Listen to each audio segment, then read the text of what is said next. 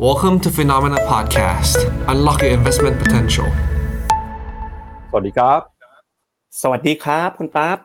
ผมเข้าสู่รายการข่าวเช้า Morning Brief นะครับสรุปข่าวสำคัญเพื่อให้คุณพลาดทุกโอกาสการลงทุนครับวันนี้วันอังคารที่30มกราคมมาเจอกับเรา2คนนะครับผมปั๊บกิรติขันติพโลและพี่เจษเจษฎาสุขทิศครับสวัสดีครับพี่เจษครับสวัสดีครับคุณปั๊บครับวันนี้นะครับมาลุ้นกันต่อครับเรื่องประเด็นการลงทุนที่น่าสนใจนะครับค่ำคืนที่ผ่านมาเราเห็นตลาดมีความเคลื่อนไหวทิศทางที่สวนกันนะครับคือตลาดหุ้นสหรัฐครับยังคงเดินหน้าปรับตัวบวกขึ้นมาได้อย่างต่อเนื่องดัชนีสำคัญอย่าง S&P 500เนี่ยบวกขึ้นมาติดต่อกันทำ All Time High 6 วันแล้วนะครับพี่เจษ S&P 500 ดาวโจนส์ก็ด้วยนะครับแต่ Nasdaq เองอาจจะมีการย่อลงมาบ้างระหว่างวันแต่อย่างไรก็ตามเนี่ยเมื่อคืนนี้เราก็เห็นการปรับตัวบวกขึ้นมาได้ของตลาดหุ้นสหรัฐค่อนข้างจะสดใสนะครับเมื่อคืนนี้ Nasdaq ก็มีการเด้งบวกขึ้นมาถึงกว่า 1% เลยทีเดียวปัจจัยสำคัญในสัปดาห์นี้ก็คือการประกาศผลประกอบการของหุ้นในกลุ่ม7นางฟ้านะครับที่เราจะพาไปไล่เรียงกันจริงๆเนี่ยจะเริ่มต้นอย่างเข้มข้นเลยก็คือวันนี้เลยครับพี่เจษถ้าไปดูแผนที่นะครับไปดูตารางหน่อยเนี่ยจะเห็นว่าวันนี้ครับ7นางฟ้านะครับมี Microsoft Alphabet ที่จะประกาศงบกันแล้วก็วันใหญ่เลยอันนี้Amazon มี Apple มี Meta ด้วยนะครับก็ประกาศงบกันคึกคักมากเพราะฉะนั้นสัปดาห์นี้เนี่ยยังไงหุ้นสหรัฐนะครับต้องจับตากันให้ดีเลยครับแล้วก็ไม่ได้แค่ปัจจัยหุ้นสหรัฐอย่างเดียวนะครับราคาที่ขึ้นมาอย่างร้อนแรงแบบนี้เนี่ยสวนทางกันกับทิศทางของตลาดหุ้นจีนครับช่วงก่อนหน้านี้เมื่อวานนี้มีข่าวใหญ่ก็คือ China Evergrande ครับถูกศาลฮ่องกงสั่งให้หยุดเลิกกิจการนะครับพอเลิกกิจการก็ต้องมีการขายสินทรัพย์ออกมาใช้คืนหนี้ปรากฏว่าหนี้สินที่มีอยู่เนี่ยสูงมากกว่าทรัพย์สินที่มีอยู่นะครับถ้าคิดเป็นเงินไทย$300,000,000ก็ประมาณสัก10 ล้านบาทเลยทีเดียวอนาคตของอสังหาริมทรัพย์จีนจะเป็นยังไงนะครับการเลิกกิจการของ Evergrande จะเข้ามาฉุดการเติบโตของเศรษฐกิจจีนตลาดหุ้นจีนหรือไม่วันนี้เราจะมาวิเคราะห์กันด้วยนะครับพี่เจษครับผมก็10 ล้านบาทเนี่ยน่าจะเป็นการล่มสลายขององค์กรที่เป็นประวัติศาสตร์ของจีนเลยเนาะเหมือนถ้าอเมริกาถ้าผมคาดไม่ผิดก็น่าจะเป็นตัว Lehman Brothers เนาะ Evergrande เนี่ยมาร์คเป็นแบบว่าจุดของประวัติศาสตร์ได้เลยว่าเมื่อวานเนี่ยสั่งล้มละลายก็คือไม่ต้องไปต่อแล้วไม่ต้องไปฟื้นฟูแล้วไม่เหมือนแบบอย่างกรณีในบ้านเราหลายๆบริษัทเข้าสู่แผนฟื้นฟูนะครับสิ่งที่น่าสนใจก็คือแล้วสิ่งเนี้ยมันได้รับรู้รับข่าวไปแล้วหรือยังผู้ถือหุ้นเนี่ยยังมีผลกระทบต่ออีกหรือไม่เจ้าหนี้จะได้รับผลกระทบอย่างไรและสุดท้ายก็คือแน่นอนนะครับหนี้สิน10 ล้านบาทเนี่ยหนี้ที่เขามีต่อใครครับก็คือมีต่อคนที่ไปซื้อบ้านจากเขาถูกไหมเพราะว่าเขาเป็น property developer แล้วทางการจีนจะดูแลประชาชนที่ซื้อบ้านมากหรือน้อยอย่างไรก็เลยเป็นพาดหัวของเราในวันนี้เนาะว่าเป็นการล่มสลายที่หนักที่สุดในประวัติศาสตร์ชาติจีนแล้วนะครับแต่ว่าขอย้อนกลับไปดู earning calendar นะครับสัปดาห์นี้เนี่ยโอ้โหหลายเรื่องจริงๆเข้มข้นมากๆกับตลาดการลงทุนนะครับเราจะได้เห็นทั้งเหมือนที่คุณปั๊บเล่าให้ฟังนะครับว่า Alphabet เนี่ยจะมาหลังตลาดปิดกับ Microsoft นะควงคู่กันวันนี้ Microsoft คือบริษัทที่มูลค่ากิจการใหญ่ที่สุดในโลกแล้วก็ตามด้วย Alphabet เพราะฉะนั้นเนี่ยราคาหุ้นเนี่ยจะไปรับรู้มันจะมีราคา after market แต่ก็จะมีราคาของวันพรุ่งนี้แหละที่จะได้รับตลาดรับรู้เต็มที่ก็คือคืนวันพรุ่งนี้ตอนประมาณ 3:50 น.ตอนตลาดเปิดนะครับพอถัดมาในวันพุธนะครับก็จะมีอย่าง Mastercard ที่เป็นหุ้นขนาดใหญ่เลยในตลาดสหรัฐนะแล้วก็พออันเนี้ยเพราะฉะนั้นวันพุธเนี่ยตลาดเนี่ยจะรับรู้รับข่าวเรื่องนี้อย่างเต็มที่พอมาวันพฤหัสเนี่ยนะครับหลังตลาดปิดกับก่อนตลาดเปิดไม่เท่าไหร่นะครับแต่เช้าวันพฤหัสเราจะเจอกับผลการประชุมเฟดโดยเฉพาะท่าทีของเฟดว่าเฟดนั้นเนี่ยเขามีมุมมองอย่างไรนะครับต่อการลดดอกเบี้ยหลังจากเฟดจบไม่ทันไรวันพฤหัสรับข่าวหลังตลาดวันพฤหัสปิดนะครับต่อด้วยงบของ Amazon แล้วก็ Meta ไปเทรดกันนะผลนั้นจะไปเทรดกันในวันศุกร์ที่ตอน 20:30 น.มีประกาศ Non-Farm Payroll หรือ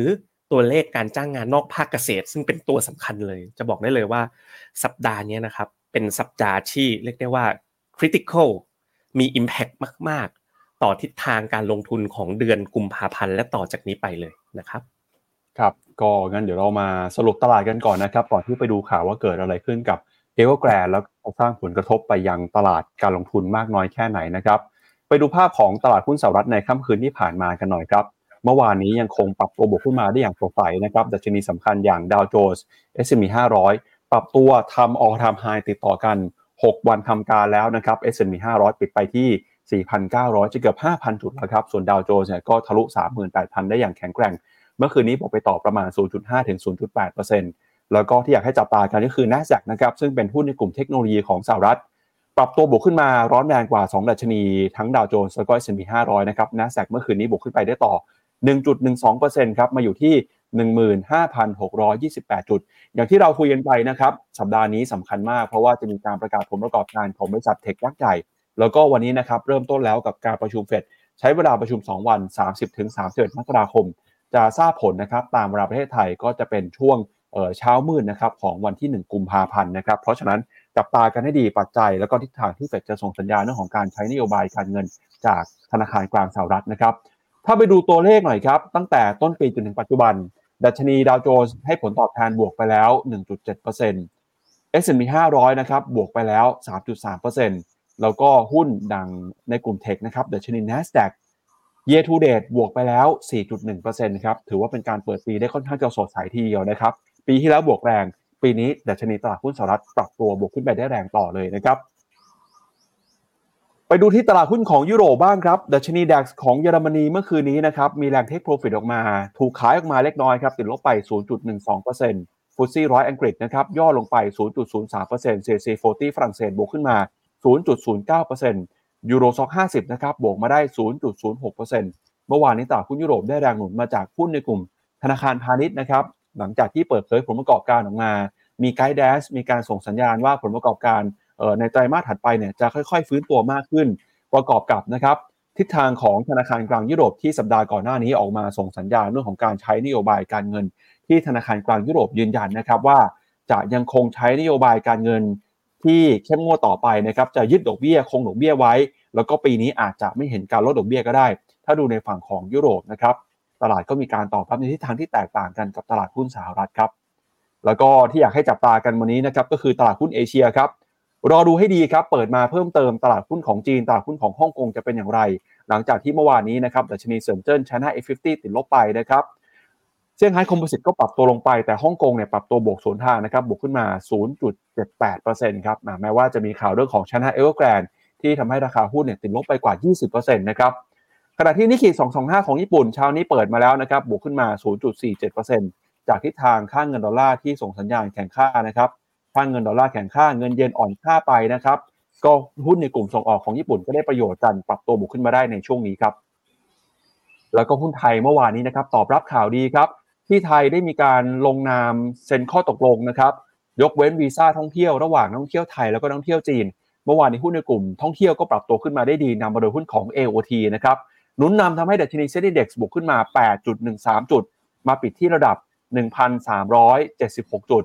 หุ้นของเกาหลีใต้นะครับก็จับตากับการประกาศงบในกลุ่มเทคด้วยนะครับสัปดาห์นี้มีหุ้นของ Samsung ประกาศงบแต่เมื่อวานนี้เกาหลีใต้ก็ปรับตัวบวกขึ้นมาเช้านี้ดูเหมือนจะบวกต่อนะครับตอนนี้เปิดมาแล้วในประมาณ 0.74% ที่เห็นการปรับตัวบวกขึ้นมาส่วนหุ้นอินเดียครับเมื่อวานนี้อินเดียนี่สดใสแซงหน้าเลยครับพี่เจตอินเดีย Nifty 50 บวกขึ้นไปได้ถึง 1.8%เอาเพอร์ฟอร์มตลาดหุ้นในฝั่งของเอเชียนะครับแล้วก็เวียดนามครับ VN30 เมื่อวานนี้ติดลบไปประมาณ 0.3% นะครับไปต่อกันเลยครับที่ราคาสินค้าโภคภัณฑ์ครับราคาทองคำเช้านี้ซื้อขายกันอยู่ที่ $2,032 ต่อทรัลล์ออนซ์ครับราคาทองคำก็ลุ้นนะครับจับตากันกับตัวเลขการประชุมของธนาคารกลางสหรัฐว่าจะส่งสัญญาณอย่างไรถ้าเฟดตัดสินใจคงดอกเบี้ยนะครับแล้วก็บอกว่าปีนี้จะยังไม่เห็นการลดดอกเบี้ยเร็วๆนี้ตามที่ตลาดคาดไว้อาจจะทำให้ค่าเงินดอลลาร์แข็งค่าเงินดอลลาร์แข็งค่าไม่เป็นผลดีต่อทองคำแต่ในระยะสั้นหน่อยนะครับทองคำปรับตัวบวกขึ้นมาได้เพราะข่าวเรื่องของสงครามครับมีความกังวลนะครับในประเด็นเรื่องของสงครามหลังจากที่ฐานทัพสหรัฐถูกโจมตีตอนนี้เนี่ยบรรดาสมาชิกสภาผู้แทนราษฎรของสหรัฐออกมากดดันรัฐบาลนะครับให้ใช้มาตรการตอบโต้ซึ่งถ้าหากว่าสงครามยืดเยื้อบานปลายทองคำในฐานะที่เป็นสินทรัพย์ปลอดภัยหรือเป็นเซฟเฮเว่นเนี่ยก็จะได้ประโยชน์ไปด้วยระยะสั้นเราก็ได้เห็นมีแรงซื้อเก็งกำไรเข้ามาสะสมทองคำกันมากขึ้นนะครับ ส่วนทิศทางของราคาน้ำมันครับราคาน้ำมันดิบ WTI นะครับซื้อขายกันเช้านี้อยู่ที่$77ส่วนราคาน้ำมันดิบ Brent นะครับอยู่ที่$82ครับราคาน้ำมันระยะสั้นนะครับปรับตัวลดลงไปมีแรงเทคโปรฟิตไปบ้างจากความกังวลเรื่องของเศรษฐกิจจีนนะครับจากปัญหา China Evergrande ที่อาจจะกระทบลุกลามบานปลายไปยังภาคส่วนอื่นๆทำให้ตลาดกังวลว่าพอจีนซบเซาความต้องการน้ำมันจะหายไปแต่นั้นก็ตามราคาน้ำมันก็ลงไปไม่ได้มากนะครับเพราะว่าความรุนแรงในตะวันออกกลางเนี่ยนะครับก็เข้ามาหนุนนำครับทำให้ตลาดคาดการณ์ว่าซัพพลายหรือว่าการผลิตน้ำมันจะลดลงไปแม้ว่าดีมาจะเพิ่มแต่ซัพพลายที่แม้ว่าดีมาจะลดลงแต่ซัพพลายที่ลดลงมาด้วยก็ทำให้ราคาน้ำมันไม่ได้ปรับตัวลงมามากอย่างที่หลายคนกังวลนะครับตอนนี้ราคาน้ำมันก็ยังคงซื้อขายกันนะครับอยู่ในระดับที่สูงที่สุดในรอบประมาณ1เดือนเลยทีเดียวครับพี่เจษครับผมโอ้โหคุณปั๊บจัดมาแบบชุดใหญ่ไฟกระพริบเลยนะครับอันนี้คือคุณปั๊บฝึกออกกำลังกายเยอะหรือเปล่าสามารถที่จะสรุปทุกตลาดรวดเดียวได้นะครับภายใน5นาทีครับเมื่อกี้นี้หายใจระหว่างทางได้มั้ยครับคุณปั๊บหรือว่าลวดเดียวโดยไม่หายใจเลยครับหายใจด้วยครับพี่เจษอ๋อผมนึกว่าไม่ได้หายใจซะแล้วนะครับก็ฟังไปลุ้นไปเพราะคุณปั๊บช่วยผมเนาะช่วยรีเสิร์ฟเวลาไว้ให้ผมเพื่อที่จะได้มีมาเล่าเอาลุกให้กับคุณผู้ชมฟังนะครับผมก็ทรมานคุณปั๊บอีกแล้วนะครับให้คุณปั๊บยิงยาวนะครับทีเดียวเลยเราไปดูกันที่ตลาดหุ้นสหรัฐกันก่อนเนาะเรียกได้ว่าเป็นการเปิดปีที่สดใสจริงๆนะคุณปั๊บก็เมื่อคืนนี้ S&P 500ก็ยังบวกมาอีก 0.76% แต่ว่าที่บวกได้แรงกว่าเนี่ยคือ Nasdaq นะครับที่บวกไปถึง 1% นะครับแต่ว่าเมื่อวานเนี่ยเห็นภาพชัดเจนเดี๋ยวในช่วงมุมมองการลงทุนเดือนกุมภาพันธ์ของฟันธอฟคอนเทเรนเนี่ยเดี๋ยวจะเล่าให้ฟังแต่เห็นได้ชัดว่าเมื่อวานเนี่ยนะครับ Nasdaq ที่เป็น Nasdaq Composite เนี่ยเริ่มจะวิ่งแรงกว่า Nasdaq 100แล้วเริ่มเป็นสัญญาณแล้วว่าเอ๊ะหุ้นกลางเล็กมันเริ่มวิ่งแรงกว่าหรือเปล่านะครับตลาดต่อไปที่ผมคิดว่ามีลุ้นกันมากๆเลยก็คือตลาดยุโรปคุณครับตลาดยุโรปเนี่ยโดยรวมๆแล้วอันนี้ผมดูผ่านEuro Stock 600นะซึ่งเขาเนี่ยก็เป็นตัวแทนของตลาดยุโรปโดยรวมใกล้จะเทียบชั้นทำจุดall time high แล้วคุณปั๊บ all time high เดิมเนี่ยทำเอาไว้เนี่ยในตอนต้นปี2022นะเกิดจะเจอวิกฤตในเรื่องของเงินเฟ้อเนี่ยเหลืออีกเพียงแค่นิดเดียวเท่านั้นนะครับประมาณสัก 3% ซึ่งก็เลยเป็นที่มายุโรปเนี่ยเป็นตัว call หลักของ Phenomena โดยรวมเลยนะครับที่บอกว่าเรา overweight ตลาดหุ้นยุโรปกันในปีนี้แล้วก็เลยเป็นที่มาที่วันพรุ่งนี้เนี่ยผมกับคุณแบงค์เนี่ยจะเอายุโรปเนี่ยมาวิเคราะห์เจาะลึกกันแล้วก็มองคู่ไปกับประเทศญี่ปุ่นด้วยซึ่งก่อนหน้านี้มันมีกระแสอยู่ค่อนข้างมากนะครับถ้าเราไปดูทางฝั่งญี่ปุ่นเนี่ยนะครับก็มีการพักฐานบ้างนะหลังจากที่เขาทำ all time high มาอย่างต่อเนื่องนะครับถัดมาจากตลาดโลกแล้วนะครับที่เป็น develop market เนี่ยเราลองไปดูที่ตลาดทางเอเชียกันบ้างนะครับเราลองไล่เรียงไปดูทีละตลาดนะครับหั่งเส็งเนี่ยเมื่อวานนี้นะ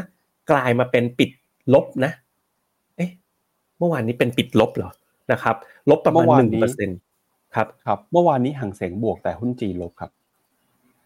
ทำไมใน Trading View มันหั่งเส็งลบหรือว่าตลาดเปิดวันนี้แล้วเช้านี้แล้วครับพี่เจษเป็นเช้านี้แล้วเมื่อวานเนี้ยตลาดหุ้นจีนเนี่ยบวกประมาณ 1% นะครับแล้วมาเช้านี้ก็ลบลงไปประมาณ 1% นะครับก็ราคาเพิ่งเปิดตลาดก็ตัว Evergrande เนี่ยก็อยู่ในตลาดหุ้นหั่งเส็งด้วยนะครับก็จริงๆข่าวประกาศมาตั้งแต่เมื่อวานเดี๋ยวเราลองไปดูรายละเอียดกันว่าแล้วส่งผลกระทบอย่างไรผู้ถือหุ้นจะได้รับผลกระทบไหมผมตอบสั้นๆคือผู้ถือหุ้นเนี่ยได้รับผลกระทบไปแล้วก่อนหน้านี้นะครับเพราะฉะนั้นเนี่ยผู้ที่จะรับผลกระทบหนักสุดในงานเนี่ยคือเจ้าหนี้เพราะเชื่อว่า liquidate asset แล้วเนี่ยมันน่าจะเหลือถึงเจ้าหนี้ไม่ได้มากนักนะครับเราไล่เรียงกันไปดูตลาดหุ้นอินเดียเมื่อวานนี้มีการรีบาวด์นะครับหลังจากปรับตัวลดลงมาประมาณ 5% นะครับก็ถ้าดูผ่าน CDC Action Zone เนี่ยเกือบจะหลุดเป็นสีแดงแล้วแต่ก็ยังเขียวอยู่นะครับตลาดหุ้นเกาหลีเริ่มดูดีขึ้นนะครับเริ่มมีการรีบาวด์นะภาพรวมของเอเชียดูดีขึ้นนะหลังจากจีนรีบาวด์นะครับเอเชียก็เริ่มดูไปได้ตลาดหุ้นไทย Set Index นี่แหละครับที่ผมว่าเหนื่อยนะคุณปั๊บแต่ก็ยังยืนอยู่ได้นะ1376 Set Index เนี่ยนะครับถ้าเป็นภาพมุมมองระยะสั้นเนี่ย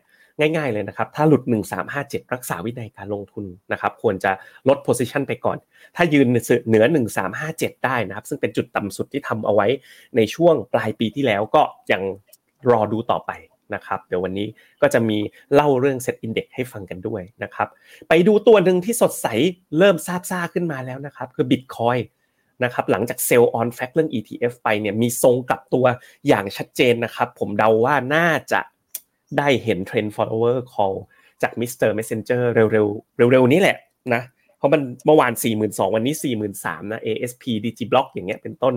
นะครับใครที่เป็นแฟนคลับ ASP DigiBlock ผมว่ามาอีก1รอบแล้วนะครับรอบที่แล้วเห็นบางคนทำกำไรกันไปได้แบบ40 50 60% เลยนะครับราคาทองคำเหมือนเดิมนะครับยังมองว่าอยู่ในรอบย่อนะอย่างไรก็ตามเนี่ยก็ต้องขึ้นอยู่กับตัว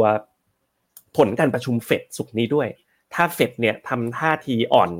แบบว่าจะรีบลดดอกเบี้ยเนี่ยราคาทองอาจจะปรับตัวฟื้นขึ้นมาได้จากดอลลาร์ที่อ่อนค่าตัวที่กำลังมาแรงช่วงนี้คือราคาน้ำมันคุณปั๊บนะครับถ้าดู CDC Action Zone เนี่ยก็คือตัดขึ้นและเป็นสัญญาณซื้อนะครับแล้วก็ถ้าน้ำมันขึ้นไปเรื่อยๆเนี่ยผมว่าทองเหนื่อยนะเพราะว่าถ้าน้ำมันขึ้นเนี่ยมันเป็นแรงกดดันต่อเงินเฟ้อถ้ามันมีแรงกดดันต่อเงินเฟ้อเฟดก็จะไม่รีบในการลดดอกเบี้ยถูกไหมครับพอเฟดไม่รีบลดดอกเบี้ยค่าเงินดอลลาร์ก็จะแข็งค่าถ้าค่าเงินดอลลาร์แข็งค่าราคาทองคำก็จะยังอยู่ในรอบย่อต่อไปนะอันนี้ก็จะเป็นกลไกที่ผมมองเห็นตรงนี้นะครับเพราะฉะนั้นเนี่ยการประชุมเฟดในวันพฤหัสเช้าที่เราจะรู้ผลเนี่ยมีผลเยอะเลยต่อราคาทองคำและน้ำมันครับคุณปั๊บครับเอาละครับงั้นเดี๋ยวเรามาติดตามกันนะครับกับสถานการณ์ที่เกิดขึ้นในฝั่งของ China Evergrande ครับว่าเกิดอะไรขึ้นบ้างและหลังจากนี้นะครับจะมีอะไรที่ตามมานะครับก็สำนักข่าว Bloomberg ครับเขาไปวิเคราะห์กันว่าปัจจัยที่จะเกิดขึ้นนะครับต่อจากนี้เนี่ยหลังจากที่ศาลฮ่องกงสั่งเลิกกิจการ Evergrande นะครับแล้วก็รวมไปถึงครับผลกระทบที่จะเกิดขึ้นในภาคการเงินภาคธุรกิจของจีนจะมีอะไรบ้างสำนักข่าว Bloomberg ก็วิเคราะห์มานะครับสรุปอย่างนี้ครับบอกว่าในที่สุดเนี่ยศาลสูงของฮ่องกงก็มีคำสั่งให้เลิกกิจการนะครับของ China Evergrande แล้วก็คำสั่งนี้เนี่ยจะส่งผลกระทบต่อตลาดอสังหาริมทรัพย์ของจีนอย่างไรหลังจากที่ก่อนหน้านี้นะครับมีการเลื่อนคำตัดสินมาแล้วหลายครั้งแล้วก็ล่าสุดเนี่ยศาลสูงของฮ่องกงก็มีคำสั่งนะครับพิพากษาให้เลิกกิจการหรือว่า liquidation ต่อบริษัท China Evergrande Group ซึ่งนับเป็นการเปลี่ยนแปลงครั้งใหญ่ของบริษัทอสังหาริมทรัพย์ที่เคยเป็นเบอร์1ของจีนครับแต่คำสั่งการเลิกกิจการครั้งนี้เนี่ยจะมีความหมายอย่างไรส่งผลกระทบอย่างไรต่อทั้ง Evergrande แล้วก็ตลาดอสังหาริมทรัพย์ในจีนนะครับ Bloomberg ก็บอกว่ามี9ประเด็นที่ต้องรู้เกี่ยวกับการล้มของ Evergrande ในครั้งนี้ครับประเด็นที่1นะครับคือ Evergrande เนี่ยมาถึงจุดนี้ได้ยังไงChina Evergrande นะครับก่อตั้งขึ้นมาในปี1996โดยคุณฮุยกายันมีโมเดลในการเติบโตนะครับคือการกู้เพื่อโตเน้นการออกตราสารหนี้ทั้งในแล้วก็ต่างประเทศเพื่อขยายกิจการของบริษัทจนในที่สุด Evergrande ก็กลายเป็นบริษัทจีนที่มียอดขายสูงสุดอันดับที่1นะครับพ่วงด้วยการเป็นอสังหาที่มีหนี้ในสกุลเงินดอลลาร์สูงที่สุดในประเทศด้วย Evergrande เนี่ยเริ่มเจอปัญหาในปี2020นะครับหลังจากที่รัฐบาลปรับเปลี่ยนนโยบายควบคุมการก่อหนี้ที่มากเกินไปสุดท้ายนะครับก็เริ่มผิดนัดชำระหนี้ในเดือนธันวาคมปี2021ทำให้บริษัทต้องเริ่มเจรจากับเจ้าหนี้เพื่อฟื้นฟูกิจการนับตั้งแต่นั้นเป็นต้นมานะครับแล้วก็นำไปสู่ผลกระทบที่ตามมาในภาคอสังหาริมทรัพย์ของจีนด้วยแม้ว่าคนทั่วไปนะครับจะรับรู้ว่า Evergrande กำลังอยู่ระหว่างการฟื้นฟูกิจการแต่บรรดานักทุนนะครับหรือว่าเจ้าหนี้ก็มีรายหนึ่งที่ยื่นฟ้องต่อศาลฮ่องกงนะครับขอให้ศาลสั่งเลิกกิจการเพื่อขายทอดทรัพย์สินนำเงินมาใช้คืนเจ้าหนี้ด้วยซึ่งศาลฮ่องกงก็ได้มีการเลื่อนการอ่านคำพิพากษามาแล้วหลายครั้งเพื่อเป็นการต่อลมหายใจให้กับ Evergrande นะครับแต่สุดท้ายแล้วเนี่ยในเดือนกันยายนของปีที่แล้วนะครับผู้ก่อตั้ง Evergrande คุณฮุยกายันก็ถูกควบคุมตัวในฐานะต้องสงสัยก่ออาชญากรรมนะครับจนนำไปสู่การตัดสินต่อเนื่องมาทำให้มีการประกาศเลิกกิจการเมื่อวานนี้นะครับเป็นการสิ้นสุดคดีไปปัจจัยที่2นะครับที่จะวิเคราะห์ต่อคือแล้วจะเกิดอะไรขึ้นต่อไปครับตามที่กระบวนการของการชำระบัญชีเพื่อเลิกกิจการนะครับศาลเนี่ยจะมีการแต่งตั้งผู้ชำระบัญชีเพื่อทำหน้าที่ในการขายสินทรัพย์ของบริษัทเพื่อนำมาใช้หนี้แต่ปัญหาตอนนี้ก็คือ Evergrande จะแบ่งสินทรัพย์มาใช้หนี้ได้อย่างไรนะครับเมื่อมีสัดส่วนของหนี้นะครับสูงกว่าสินทรัพย์ที่มีครับโดยสินทรัพย์ส่วนใหญ่เนี่ยนะครับก็อยู่ในตลาดจีนแล้วก็เป็นที่ทราบกันดีนะครับว่ามูลค่าของอสังหาริมทรัพย์ในจีนเนี่ยตอนนี้กำลังดิ่งลงมาอย่างรวดเร็วแล้วก็มูลค่าหายไปจากช่วงก่อนหน้านี้นะครับโดยปัจจุบันเนี่ยมีสัดส่วนของหนี้สินนะครับอยู่ที่ประมาณ 2.39 ล้านล้านหยวนนะครับเมื่อเทียบกับสินทรัพย์นะครับที่มีอยู่และถ้าเกิดว่าดูหนี้สินโดยรวมเนี่ยอาจจะมีมูลค่าสูงถึงกว่า 300,000 ล้านดอลลาร์นะครับหรือคิดเป็นเงินไทยก็กว่า10 ล้านล้านบาทเลยทีเดียวครับ ประเด็นต่อไปที่ต้องวิเคราะห์ก็คือว่าการเลิกกิจการเนี่ยแล้วคนที่เป็นเจ้าหนี้จะต้องทำยังไงนะครับ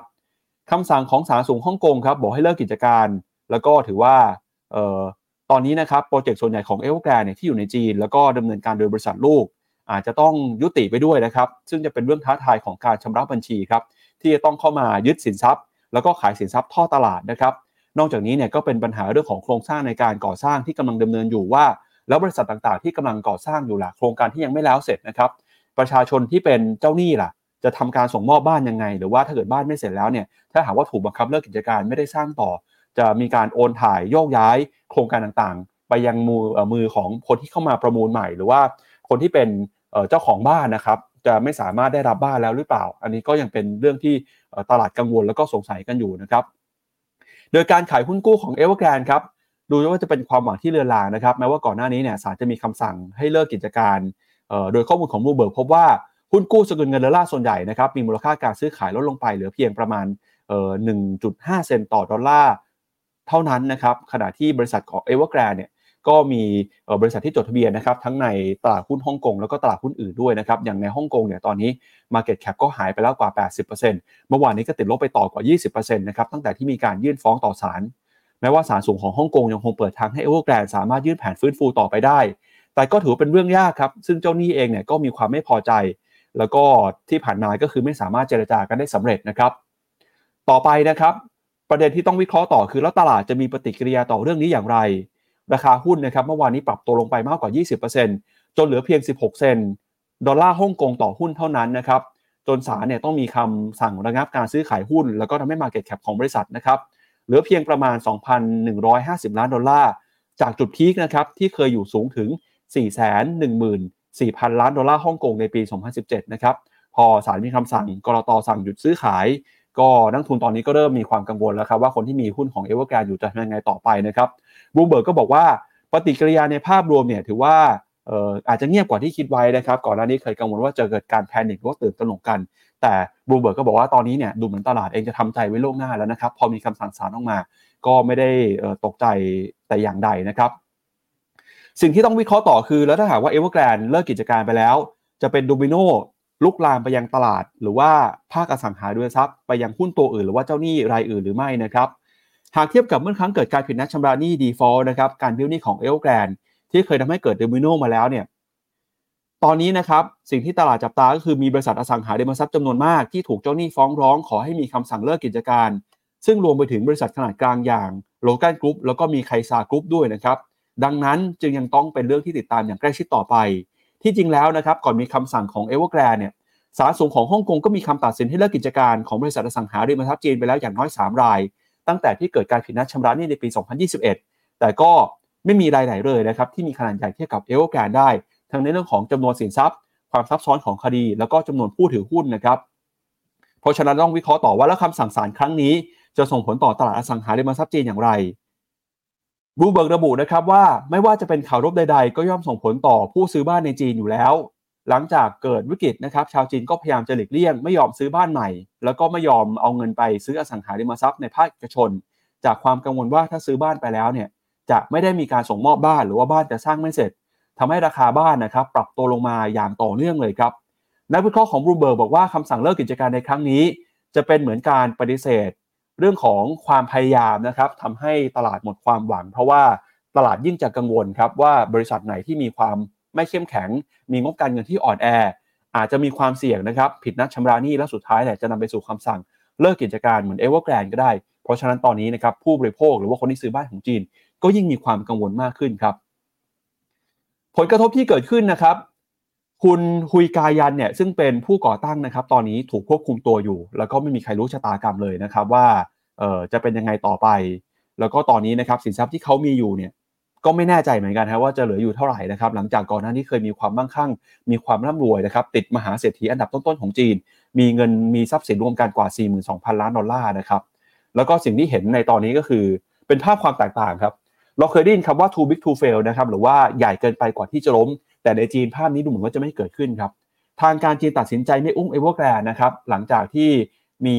ปัญหาก่อนหน้านี้ครับในปี 2020 เนี่ยประธานาธิบดีสีจิ้นผิงนะครับเคยให้นโยบายว่าบ้านมีไว้เพื่ออยู่ไม่ได้มีไว้เพื่อเก็งกำไร แล้วก็มีการขีดเส้นแดง3เส้นเป็นนโยบาย3 red line นะครับที่กำหนดให้ภาคอสังหาริมทรัพย์ต้องปฏิบัติตามแต่แล้วก็ตามเนี่ย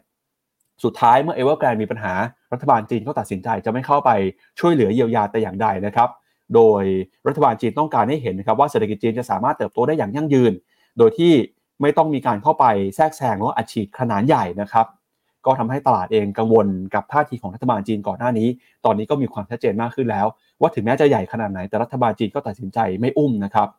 แล้วก็ประเด็นสุดท้ายครับก็คือเอเวอร์แกรนด์เนี่ยมีท่าทีต่อคำสั่งศาลอย่างไรนะครับบริษัทออกมาระบุนะครับว่าจะพยายามทำทุกวิถีทางครับที่จะมีการหาเงินมาชดใช้ให้กับเจ้าหนี้แล้วก็ผู้ชำระบัญชีด้วยแต่แล้วก็ตามนะครับตลาดก็ทราบดีว่าสินทรัพย์ที่มีอยู่เนี่ยก็คงไม่เพียงพอที่จะเข้าไปชำระหนี้ได้เพราะฉะนั้นนะครับการเลิกกิจการไปก็จะกลายเป็นความเปลี่ยนแปลงครั้งใหม่นำไปสู่การดำเนินธุรกิจนะครับในภาคอสังหาริมทรัพย์ของจีนแล้วก็ทำให้ผู้บริโภครวมถึงนักทุนนะครับต้องระมัดระวังแล้วก็ปรับตัวรับมือกับมาตรการครั้งใหม่ของรัฐบาลจีนในครั้งนี้ด้วยนะครับก็ถือเป็นประวัติศาสตร์ครั้งใหม่ของจีนนะครับที่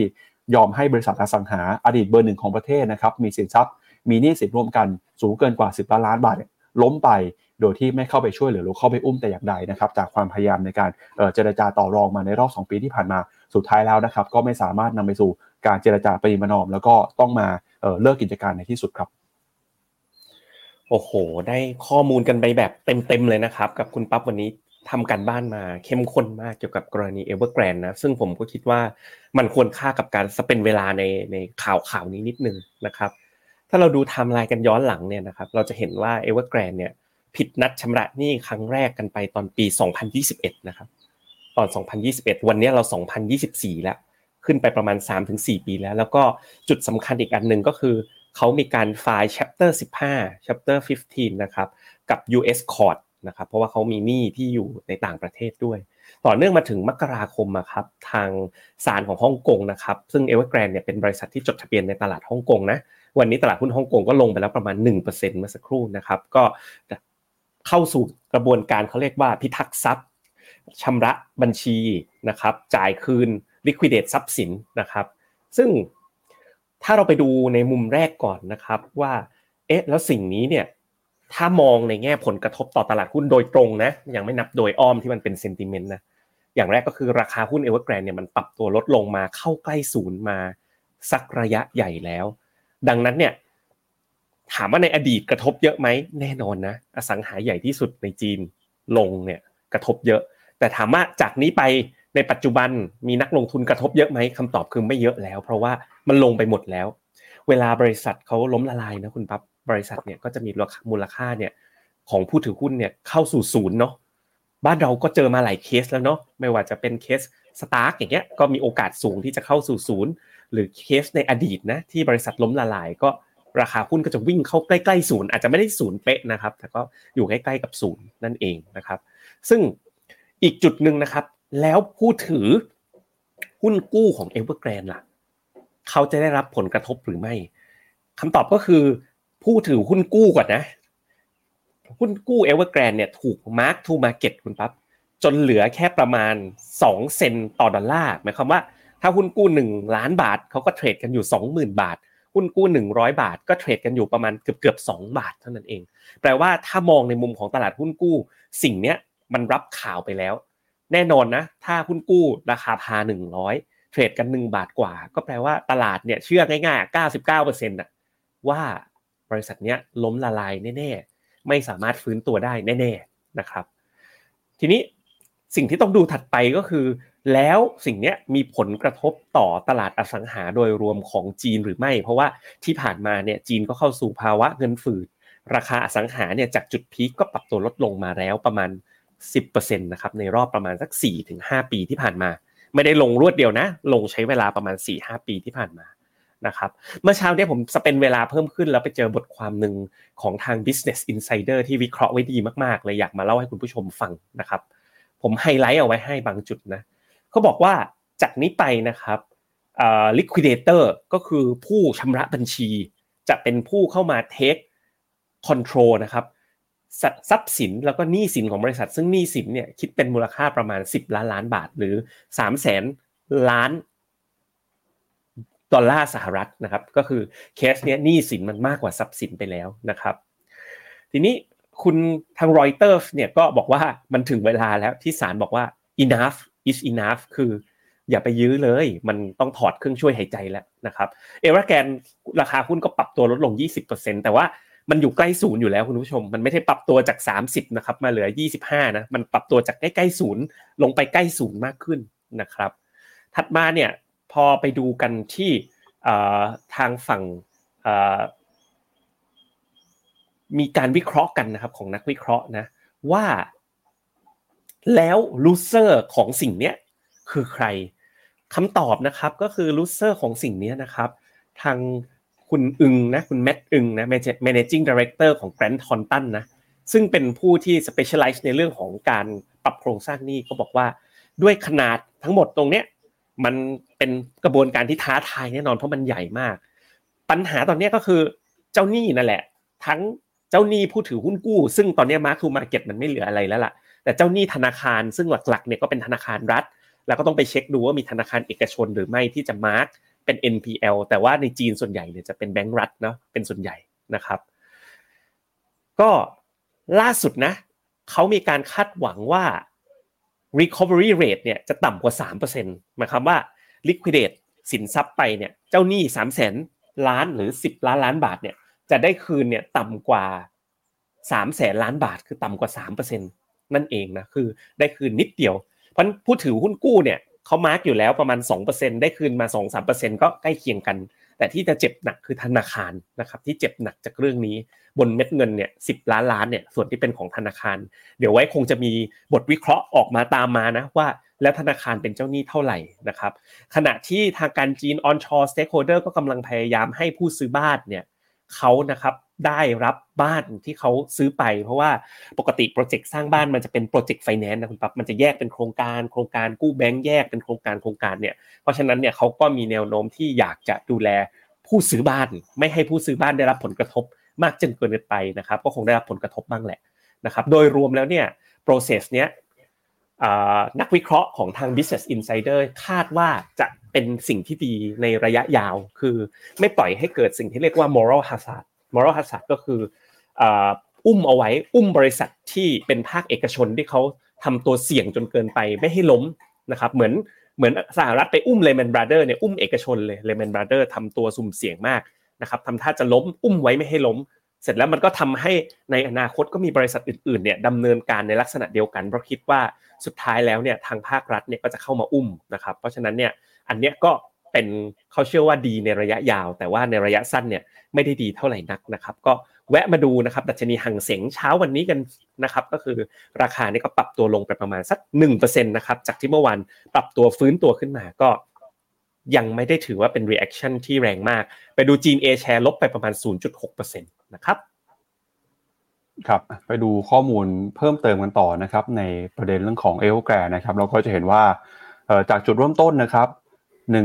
1,996 จนถึงเมื่อวานนี้เนี่ยที่ถูกสั่งเลิกกิจการนะครับระหว่างทางก็มีเหตุการณ์ต่างๆเกิดขึ้นมากมายแล้วก็ปัญหาเนี่ยเริ่มจะ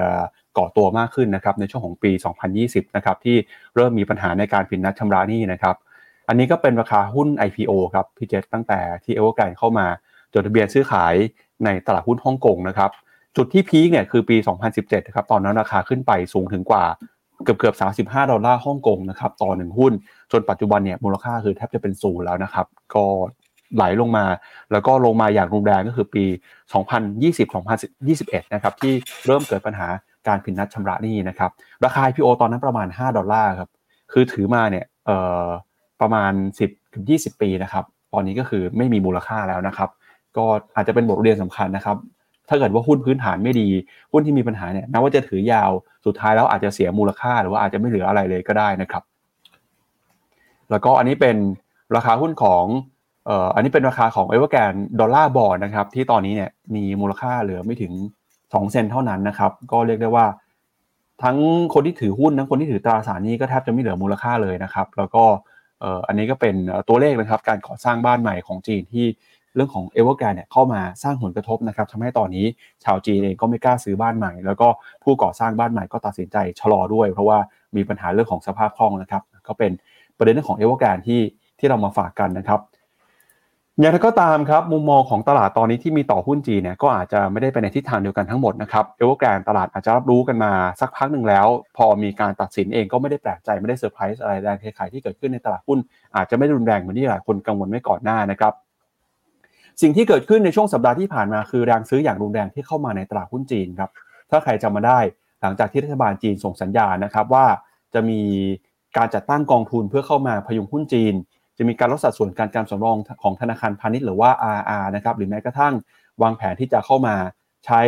นโยบายนะครับเพื่อเข้าไปรักษาเสถียรภาพของเศรษฐกิจรักษาเสถียรภาพของราคาเนี่ยแรงซื้อในสัปดาห์ที่แล้วนะครับก็เกิดขึ้นในตลาดหุ้นจีนครับโดย Goldman Sachs ครับออกมาเปิดเผยนะครับว่าในช่วงสัปดาห์ที่ผ่านมาครับมีการเข้าไปคำนวณตัวเลขนะครับฟันโฟที่ไหลเข้ามาในตลาดหุ้นจีนจาก hedge fund เนี่ยปรากฏว่าระหว่างวันที่ 23 ถึง 25 มกราคมนะครับเป็นช่วงเวลา 3 วันครับที่มี Net Buy หรือว่ามีเม็ดเงินไหลสุทธิเข้ามาในตลาดหุ้นจีนสูงที่สุดในรอบกว่า 5 ปีเลยนะครับย้อนหลังกลับไปเนี่ยประมาณสักปี 2018-2019 ครับโดยทาง Goldman Sachs นะครับมีการเขียนบทวิเคราะห์รายงานไปยังลูกค้าครับระบุว่า Hedge Fund เนี่ยมีการเข้ามาไล่ซื้อหุ้นจีนอย่างรุนแรงระหว่าง 23-25 หลังจากที่มีข่าวว่ารัฐบาลจีนเตรียมจะเข้ามากระตุ้นเศรษฐกิจเข้ามาพยุงตลาดหุ้นนะครับโดยดัชนีตลาดหุ้นของฮ่องกงครับหังเส็งบูชิปเนี่ยบวกขึ้นมาได้ถึง 6% ขณะที่เซี่ยงไฮ้นะครับบวกได้ถึง 3% เลยทีเดียวครับ Hedge Fund เนี่ยก็เข้ามาเปิดสถานะรองสุทธินะครับเพิ่มมากขึ้นแล้วก็มีการปิดสถานะช็อตไปด้วยโดยการเข้าไปซื้อนะครับก็เข้าไปซื้อผ่าน ADR แล้วก็เม็ดเงินที่ไหลเข้ามาเนี่ยส่วนใหญ่ก็เข้ามาในฝั่งของ ETF นะครับปัจจุบันนี้ครับนักลงทุนนะครับมีการเข้าไปซื้อหุ้นนะครับในฝั่งของจีนเนี่ยเพิ่มมากขึ้นเรื่อยๆแต่ถ้าไปดูนะครับเงินที่ไหลเข้ามาส่วนใหญ่เข้ามาผ่านช่องทาง ETF มากกว่าถ้าไปดูการเข้าไปซื้อหุ้นโดยตรงหรือว่าการเข้าไปซื้อผ่านกองทุนรวมเนี่ยยังคงพบว่าตอนนี้นะครับเม็ดเงินที่เป็นสถานะสุทธิของกองทุนเนี่ยยังคงต่ำที่สุดในรอบ5ปีอยู่นะครับโดยถ้าไปดูการถือครองหุ้นจีนนะครับในฝั่งของกองทุน Mutual Fund ครับปรากฏว่าตอนนี้นะครับมีสัดส่วนอยู่ที่ประมาณ 5.5% นะครับในฝั่งการจัดการแบบ Asset Allocation ครับซึ่งถือว่าเป็นการถือครองหุ้นจีนในสัดส่วน Asset Allocation ที่ต่ำที่สุดนะครับในรอบกว่า10ปีเลยทีเดียวแม้ว่าตอนนี้ทาง Hedge Fund จะเริ่มมีมุมมองเข้ามาเก็งกำไรหุ้นจีนมากขึ้นแต่ในฝั่งของกองทุนMutual Fund เนี่ยยังคงมีการซื้อหุ้นจีนน้อยอยู่นะครับแล้วก็ Goldman Sachs ที่ออกมาวิเคราะห์เนี่ยเขาอาจจะเป็นการพูดถึงโอกาสในการเข้าไปลงทุนตลาดหุ้นจีนก็ได้เพราะถ้าดูมุมมองของ Goldman Sachs ตอนนี้เนี่ยยังคงมีมุมมองที่ดีต่อตลาดหุ้นจีนนะครับโดยยังคงมีมุมมองที่เป็นมุมมองแบบ constructive ต่อตลาดหุ้นจีนอยู่ครับพี่เจษก็ถือว่าแม้ว่าจะมีข่าวร้ายเกิดขึ้นนะครับแต่ก่อนหน้านี้ตลาดก็เริ่มกลับมามีความหวังมี sentiment นะครับก็เป็นจังหวะที่หลายคนเนี่ยเริ่มกลับเข้ามาซื้อหุ้นจีนเพิ่มมากขึ้นหลังจากเห็นข่าวรัฐบาลจีนจะเข้ามากระตุ้นเศรษฐกิจครับคุณปั๊บไปแคปเจอร์ข่าวนี้เจอได้ยังไงนะผมเมื่อเช้าก็นั่งไล่มาไม่เจอข่าวนี้นะครับข่าวนี้พี่หยงส่งมาให้เมื่อคืนครับพี่เจษอ๋อพี่หยงส่งมาให้เมื่อคืนแหมคุณมีตัวช่วยนี่นะมีตัวช่วยเหรอนะครับแต่ว่าไม่ได้มีเม็ดเงินบอกชัดๆนะคุณปั๊บว่าซื้อเท่าไหร่แต่ว่าผมไปอ่านในเนื้อข่าวแล้วล่ะบอกว่า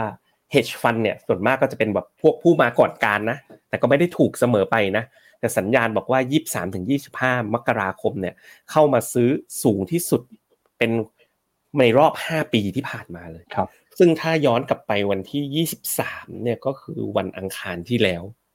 วันจันทร์ที่แล้วเนี่ยคุณหลี่เฉียงออกมาบอกว่าประกาศว่าจะใช้มาตรการ powerful measure ต่อตลาดการลงทุนนะก็ hedge fund เนี่ย22คุณหลี่เฉียงพูด 23-25 เนี่ยลุยเลยนะ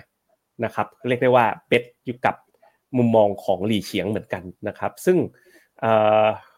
คุณบุพภาเนี่ยมีพูดขึ้นมาว่าได้ไปดูผมสัมภาษณ์ในรายการลงทุนแมนกับอาจารย์นิเวศนะบอกว่าคุยกันสนุกมากแต่ว่าในเนื้อของการพูดคุยกันตรงนั้นนะคุณปั๊บอาจารย์พูดถึงจังหวะที่อาจารย์อยากจะลงทุนคือจังหวะที่คนถอดใจจนถึงที่สุดแล้วก็มีการพูดคุยกันว่าอ้าวแล้วก็มันรีบาวมา 10% นี่นาอาจารย์ก็บอกว่ามันแสดงว่ามันก็สูงกว่าจุดที่ถอดใจที่สุดแล้วไป 10% พอหลังจากนั้นเนี่ยก็มีเหตุการณ์ Evergrande เกิดขึ้นอาจารย์เนี่ยได้ให้ข้อสรุปโดยรวมว่าถ้าเกิดใครอยากจะลงทุนระยะสั้นเนี่ยก็ต้องรับได้ว่าตลาดมันอาจจะลงไปกลับไปที่เดิมนะที่มันขึ้นมา 10% แต่ว่าถ้ามองกันในระยะยาวด้วย PE 6 เท่า 7 เท่าของบริษัทในจีนเนี่ยก็อาจารย์มองว่าเชื่อว่าในระยะยาวบอกว่าลงทุนสัก10ปีเนี่ยผลตอบแทนทบต้นแบบมองสักประมาณระดับ 10% ขึ้นไปเนี่ยก็ยังเป็นอะไรที่น่าสนใจในการลงทุนนะครับซึ่งคุณปูไทยนะครับก็บอกว่าใกล้เวลาจะถอดใจจนถึงที่สุดแล้วแล้วคุณล่ะครับคิดยังไงมันถอดใจที่สุดแล้วหรือยังคุณหลี่เฉียงรู้อยู่แล้วหรือเปล่าว่ากำลังจะมีเหตุการณ์เอเวอร์แกรนด์เกิดขึ้นสัปดาห์ที่แล้วก็เลยประกาศเข้ามาจะเอาทีมชาติจีนมากระตุ้นเศรษฐกิจนะครับตอนนี้รู้สึกยังไงบ้างกับการลงทุนในจีนใครคิดว่าจะทำตาม hedge fund นะครับช่วยลองพิมพ์1เข้ามานิดนึงส่วนใครคิดว่าไม่เอาไม่ตาม hedge fund นะครับกด0เข้ามาคือรอก่อนยังไม่ถัวยังไม่ซื้อเพิ่มตอนนี้นะครับขอฟังมุมมองคุณผู้ชมประกอบไปด้วยครับครับก็ตอนนี้ประมาณ 8:50 น.แล้วนะครับส่วนใหญ่วันนี้เราวิเคราะห์เรื่องของตลาดหุ้นจีนไปอย่างไรก็ตามเนี่ยวันนี้นะครับเรากำลังจะเข้าสู่วันทำการใกล้ๆเดือนสุดท้ายพรุ่งนี้เหลืออีกวันนึงนะฮะวันที่31นะครับก็จะเข้าสู่เดือนกุมภาพันธ์แล้วนะครับเพราะฉะนั้นเนี่ยประเด็นปัจจัยนะครับทิศทางการทุนในเดือนกุมภาพันธ์จะเป็นยังไงเดี๋ยววันนี้เดี๋ยวเรามามีการวิเคราะห์ตลาดให้กับคุณผู้ชมฟังก่อนที่จะไปดูข่าวเพิ่มเติมกันนะครับก็ชวนพี่เจษไปดูหน่อยครับว่ามุมมองนะครับที่มีต่อตลาดในเดือนกุมภาพันธ์ครับจะมีเหตุการณ์มีปัจจัยอะไรบ้างแล้วก็คำแนะนำด้านการลงทุนในช่วงกุมภาพันธ์เนี่ยอยากจะให้คุณผู้ชมหรือว่านักลงทุนนะครับเตรียมตัวรับมือกับเรื่องอะไรใช้กลยุทธ์แบบไหนครับครับผมเมื่อวานนี้ก็นั่งเมื่อเช้านี้นั่งทำการบ้านตั้งแต่เมื่อวานจนถึงวันนี้เลยนะครับก็เลยออกมาเป็นมุมมองของแบบ contrarian นะอันนี้ต้องย้ำกับคุณผู้ชมว่าอันนี้คือมุมมองของ the contrarian ต่อทิศทางตลาดการลงทุนโลกนะครับของเดือนกุมภาพันธ์ว่าเห็นอะไรนะครับผมเห็นอยู่6ประเด็นนะครับ1ตลาดสหรัฐจะยังทำผลตอบแทนได้ดีหลังเข้าบูมมาร์เก็ตโดยกลุ่ม mid cap growth ยังมีแนวโน้ม outperform ข้อ1นะครับที่เห็นข้อ2นะครับตลาดหุ้นไทยเหนื่อยกว่าที่คิดฟันโฟลเนี่ยยังไหลออกอย่างต่อเนื่องเลยออกวันละหลายพันเข้าวันละ 2-300 นะครับข้อ3นะครับตราสารหนี้โลกแบบไม่ป้องกันความเสี่ยงค่าเงินจะทำผลตอบแทนได้ดีต่อเนื่องจากการที่เฟดไม่รีบลดดอกเบี้ยทำให้ดอลลาร์ไม่ได้อ่อนแรงอย่างที่นักวิเคราะห์คาดเพราะฉะนั้นถ้าดอลลาร์ไม่ได้อ่อนนะครับบาทก็อาจจะไม่ได้แข็งเร็วดังนั้นไม่ต้องไปเสียค่า hedge ค่าเงิน 3% นะครับข้อ4นะครับตลาดหุ้นจีนมีโอกาสรีบาวหลังจากนายกจีนออกมาย้ำชัดถึงการใช้มาตรการกระตุ้นที่ทรงพลังและมีประสิทธิภาพนะครับข้อ5เชื่อว่าตลาดหุ้นยุโรปมีแนวโน้มทำ all time high ตามหลังตลาดหุ้นสหรัฐและญี่ปุ่นหลังผลประกอบการออกมาแข็งแกร่งนะครับข้อ6นะครับราคาทองคำอยู่ในภาวะพักฐานขณะที่ราคาน้ำมันมีแนวโน้มปรับตัวเพิ่มขึ้นในระยะสั้น6ข้อนะครับค่อยๆไปดูกันข้อแรกนะครับก็เราทำกันไว้ตั้งแต่กลางเดือนธันวาคมเลยคุณปั๊บว่าเราเชื่อว่าสหรัฐเนี่ยจะทำผลตอบแทนได้ดีนะครับซึ่งถ้าไม่มี recession เนี่ยค่าเฉลี่ยแล้วตลาดเนี่ยปรับตัวเพิ่มขึ้นได้ถึง 34% คุณปั๊บซึ่งณตอนที่ทำเนี่ยคือวันที่13ธันวาคมตลาดขึ้นไปแล้ว 1.69% มาจนถึงวันนี้ขึ้นไปอีก 5% คุณปั๊บเป็น 6.69% นะครับโดยหุ้นที่เป็นกลุ่ม growth เนี่ยนะครับมักจะทำผลงานได้ดีกว่าหุ้นโดยรวมอีก 8% เมื่อกี้ 32% แล้วนะผลตอบแทนแล้ว growth เนี่ยมีแนวโน้มจะทำได้ดีกว่า 32% อีก 8% ถ้าไม่เกิด recession เกิดเป็น soft landing นะครับไปดูต่อกันนะเมื่อคืนนี้เลยเหตุเกิดเมื่อคืนนี้ตอนราคาปิดคอลัมน์ซ้ายสุดนะคุณปั๊บคือเมกะเทนคอลัมน์กลางเนี่ยคือเบลลิกิฟอร์ด KFUF-A คอลัมน์ขวานี่คือ ARKW SCB Next Gen นะครับก็คือ ARK Next Generation Internet นะมีอยู่ 4-5 กองคุณปั๊บสังเกตไหมฝั่งซ้ายมือนะก็ขึ้นนะเมื่อวานตลาด Nasdaq ขึ้นประมาณ 1% Apple ลบนิดหน่อยหลังจาก All Time High ไปนะหุ้นโดยรวมมี Tesla นะลงไปเยอะก็รีบาวมาหน่อยแต่ Amazon Google JP Morgan เนี่ยก็บวกประมาณสัก 1% บวกลบพอมาคอลัมน์กลางนะก็เป็นมิดแล้วก็มี Big Cap Growth ปนๆอยู่ด้วย KFUF-A นะครับหุ้นอย่าง Shopify เนี่ยบวกไป 2.4 TradeDesk บวกไป5นะครับDoorDash บวกไป2 Workday 3% นะครับ Net แล้วก็ mRNA นะครับก็คือหุ้นของ Moderna เนี่ยบวกไป3กับ 5% เห็นไหมครับว่า Mid Cap Growth เนี่ยเริ่มทำงานนะไปดูด้านขวานะ Mid Cap Growth ตัวพ่อเลยนะต้องเรียกว่าตัวแม่สิของ ARK เนี่ยเป็น UK ที่โหวต Coinbase บวกไป6 Roku 5% Square ของ Jack Dorsey 6% เป็นต้นนะ YouPart นะครับบวกไป 6% Robinhood 5% นะครับเนี่ยครับ DraftKings บวกไป 4% Roblox 2% เห็นได้ชัดเลยว่า Mid Cap Growth นะ มันเริ่มทำงานแล้วเพราะว่าก่อนหน้านี้ครับเมกะเทรนด์เนี่ยบวกไปแล้ว80กว่าเปอร์เซ็นต์น่ะตัวหุ้นที่เป็น Magnificent 7แต่ว่า growth อื่นๆเนี่ยบวกไปแค่ 20% เองกลไกเนี้ยมันเริ่มทำงานแล้วนะครับซึ่ง Fund Talk Conference Call นะ FTCC 1เนี่ยเราคอลไปเมื่อวันที่ในรูปเลยครับ7ธันวาคมนะครับจนถึงปัจจุบันเนี่ย Mid Cap Growth ยังไม่ได้ New High เลยนะครับอยู่บวกอยู่ที่ประมาณ 7.35% ก็เชื่อว่ามีลุ้นนะสำหรับ KFUS-A ไปดูอันที่2กันคือตลาดหุ้นไทยนะครับต่างชาติตั้งแต่ต้นปีขายสุทธิไปแล้ว 2.85 หมื่นล้านบาทนะครับแต่ถ้าดูยาวๆเนี่ยนะครับขายสุทธิไปแล้วเป็นหลัก 5,000 กว่าล้านเหรียญเลยตั้งแต่ต้นปีที่แล้วที่ผ่านมาก็คือถ้ามองยาวกว่านั้นนะขายสุทธิไปเป็นล้านบาทแล้วคุณปั๊บคือสม่ำเสมอมากนะต่างชาติยังขายต่อเนื่องอยู่เรื่อยเลยนะครับซึ่งตลาดหุ้นไทยเหมือนที่ผมกล่าวนำไปตอนต้นรายการนะครับถ้าเกิดสมมุติว่าหลุด1357ผมคิดว่าต้องรักษาวินัยการลงทุนซึ่งFund Talk Conference Call 2นะ FTCC 2เนี่ยวันที่3มกราคมเนี่ยเราเห็นว่ามันมีข่าวดีคุณเศรษฐาพยายามไปดึงฟันโฟลว์จากต่างชาติเนาะจนถึงปัจจุบันเนี่ยติดลบไป 3.5% นะถูกไม่ถูกเราบอกตรงๆนะถ้าด่าได้แต่ก็อย่าแรงนะครับคุณผู้ชมก็ปรับติดลบไป 3.5%กลยุทธ์ของผมคือถ้าหลุด1357อย่างชัดเจนแล้วเนี่ยคัทลอสนะครับเพราะว่าเราเคยเจ็บปวดกันมาเยอะแล้วกับการที่ไม่ได้รักษาวินัยการลงทุนนะครับถ้าหลุดก็คือคัทไปนะครับไปดูอันที่3กันบ้างนะครับตราสารหนี้โลกแบบไม่ป้องกันความเสี่ยงค่าเงินนะครับเราทราบกันอยู่แล้วเนาะว่าหลังจากที่เฟดคงดอกเบี้ยเนี่ยเราพูดหลายครั้งแล้วว่าผลตอบแทนเนี่ยของตราสารหนี้1ปี3ปี5ปีเนี่ยได้เป็นหลักดับเบิลดิจิตแต่นักลงทุนไทยเนี่ยก่อนหน้านี้จะเน้นไปลงในกองทุนที่ป้องกันความเสี่ยงค่าเงินซึ่งมีข้อเสียก็คือเสียค่าป้องกันความเสี่ยงค่าเงิน 3% ต่อปีแต่ก็มีข้อดีก็คือไม่ได้รับความผันผวนจากความผันผวนของค่าเงินคือจ่าย 3% เพื่อป้องกันความผันผวนของค่าเงินนั่นเองนะครับซึ่ง Fund Talk Conference Call 3เนี่ยเกิดขึ้นในรายการ Morning Brief กับคุณปั๊บเลยเดี๋ยวนี้กลายเป็นว่าที่เร็วที่สุดนะของการกำหนดมุมมองคือใน Morning Brief นี่แหละครับวันที่9มกราคม2024จากวันนั้นมาเนี่ยนะครับตัว KF Sin CFX-A เนี่ยบวกไปแล้ว 3% นะครับก็คือใช้เวลาเดินทางประมาณ20วันบวกไปแล้ว 3% ซึ่งโดยรวมผมคิดว่าถ้าเฟดไม่ได้รีบการลดดอกเบี้ยดอลลาร์จะไม่อ่อนแรงอย่างที่คิดก็ยังแนะนำเข้าลงทุนในกองทุนนี้อย่างต่อเนื่องอย่างไรก็ตามก็ต้องติดตามดูนะถ้าเกิดเฟดบอกว่าจะรีบลดดอกเบี้ยอาจจะต้องกลับไปเป็นแบบ hedge ค่าเงินนะครับเราก็จะติดตามด้วยกันไป2คนอย่างนี้เนาะคุณปั๊บไปเรื่อยๆต่อเนื่องนะครับต่อไปอันที่4นะตลาดหุ้นจีนคงไม่พูดเยอะแล้วพูดมาหลายรายการแล้วนะครับว่าโดยรวมเชื่อว่านายกจีนหลังออกมาบอกว่าจะมีมาตรการที่ powerful และ effective ที่จะ stabilize market และความมั่นใจเนี่ยอันเนี้ยพูดผ่าน state media เลยแล้วก็ตามมาด้วยมาตรการบอกว่าจะเอารัฐวิสาหกิจมาซื้อหุ้นบ้างลดนะธนาคารกลางก็ลดอัตราการตั้งสำรองบ้างเมื่อวันอาทิตย์ก็บอกว่าห้ามช็อตเซลล์บ้างก็เลยเชื่อว่าครั้งเนี้ยเขาน่าจะเอาจริงซึ่งอันเนี้ยเมื่อวันที่24มกราคมที่ผ่านมาเองผมทำเป็นแท่งเอาไว้เลยนะครับแล้วก็อันนี้มีโพสต์ดูด้วยว่าโพสต์ไปวันไหนนะครับแล้วก็ทีมฟิโนเมนาเขาก็เอามาลงผ่าน Facebook อะไรผ่าน YouTube ซ้ำให้อยู่แล้วนะผมพยายามมาร์ควันด้วยเนี่ยก็ตอนเนี้ยก็หลังจากเข้าลงทุนไปนะครับก็บวกขึ้นมาเล็กน้อยยังวัดผลไม่ได้หรอกเพิ่งผ่านไป1สัปดาห์เท่านั้นเองนะครับอันนี้ก็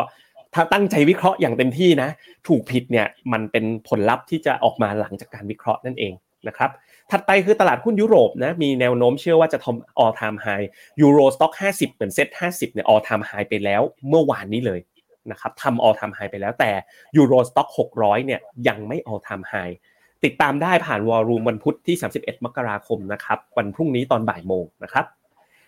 สุดท้ายคือเป็นราคาทองคำกับน้ำมันนะครับผมบอกนิดนึงนะเรื่องยุโรปกับญี่ปุ่นเนี่ยมันมีมูลค่าใหญ่มากๆในพอร์ตในสัดส่วนของตลาดหุ้นโลกนะนักลงทุนไม่ควรสนใจแต่สหรัฐกับจีนแล้วก็ไทยควรที่จะให้เวลากับยุโรปกับญี่ปุ่นมากขึ้นด้วยเพราะฉะนั้นนะครับวันพุธนี้ต่อเนื่องไปจนถึงฟิโนเมนาไลฟ์วันจันทร์หน้าเราจะไปลุยยุโรปกับญี่ปุ่นกันนะครับอยากให้ลองมาเปิดใจแล้วก็ติดตามดูกันเยอะๆนะครับสุดท้ายคือราคาทองคำกับน้ำมันนะผมเชื่อต่อเนื่องว่าทองคำเนี่ยมีโอกาสพักฐานเพราะเฟดไม่รีบลดดอกเบี้ยขณะที่ราคาน้ำมันมีดูทรงแล้วนะความไม่สงบใน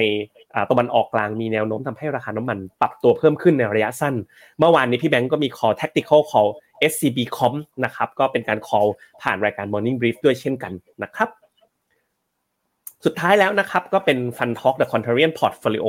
ก็เป็น Portfolio นะครับที่ผมลงทุนจริงนะครับแล้วก็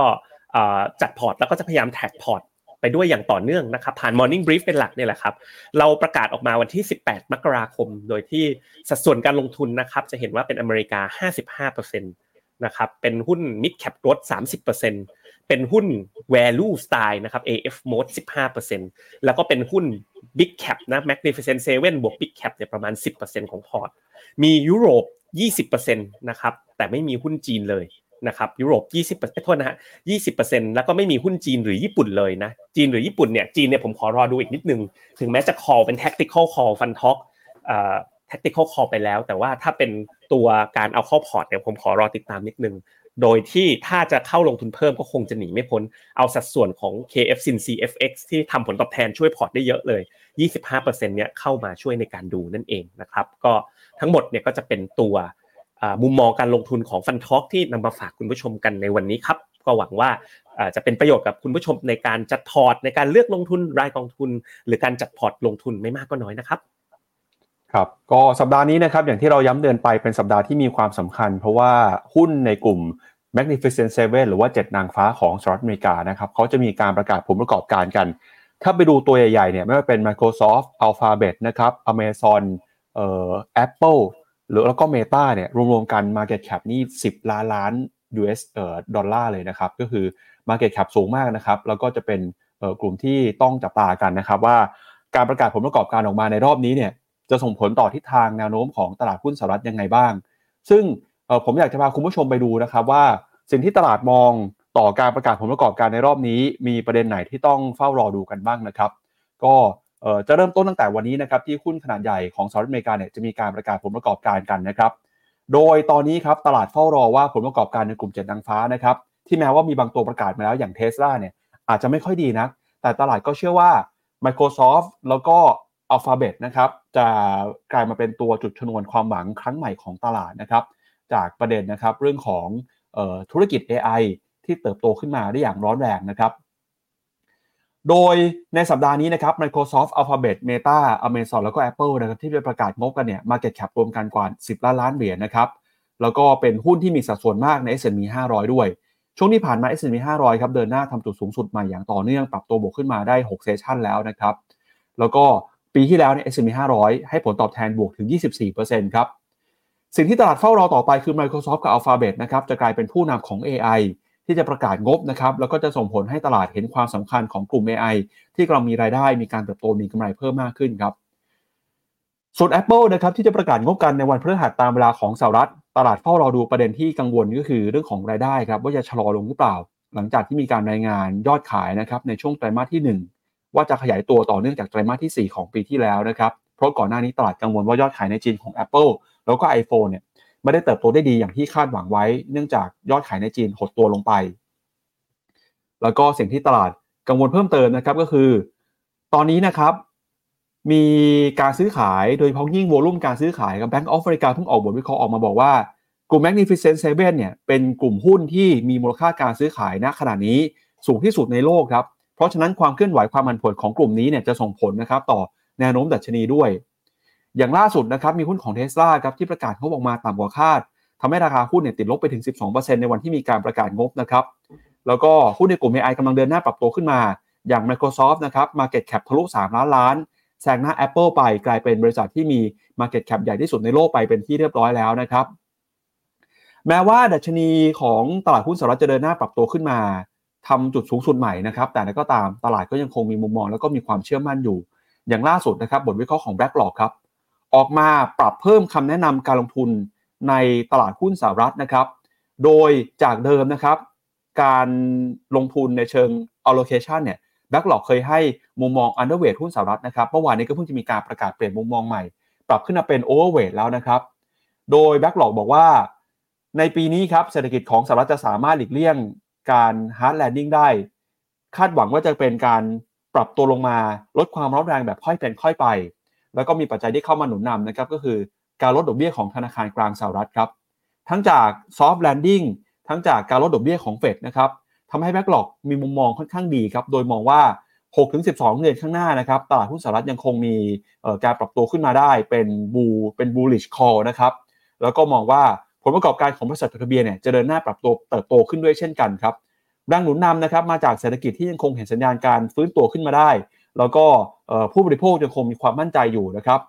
โดยแบ็กหลอกนะครับคาดหวังว่าเฟดจะมีการลดดอกเบี้ยในปีนี้แล้วก็จะเปิดทางลดดอกเบี้ยต่อเนื่องไปในปีต่อๆไปด้วย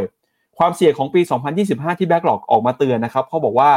มีโอกาสที่เงินเฟ้อเนี่ยจะผันผวนนะครับเขาใช้คำว่า inflation roller coaster ครับก็คือจากค่าจ้างแรงงานที่ยังคงอยู่สูงนะครับแล้วก็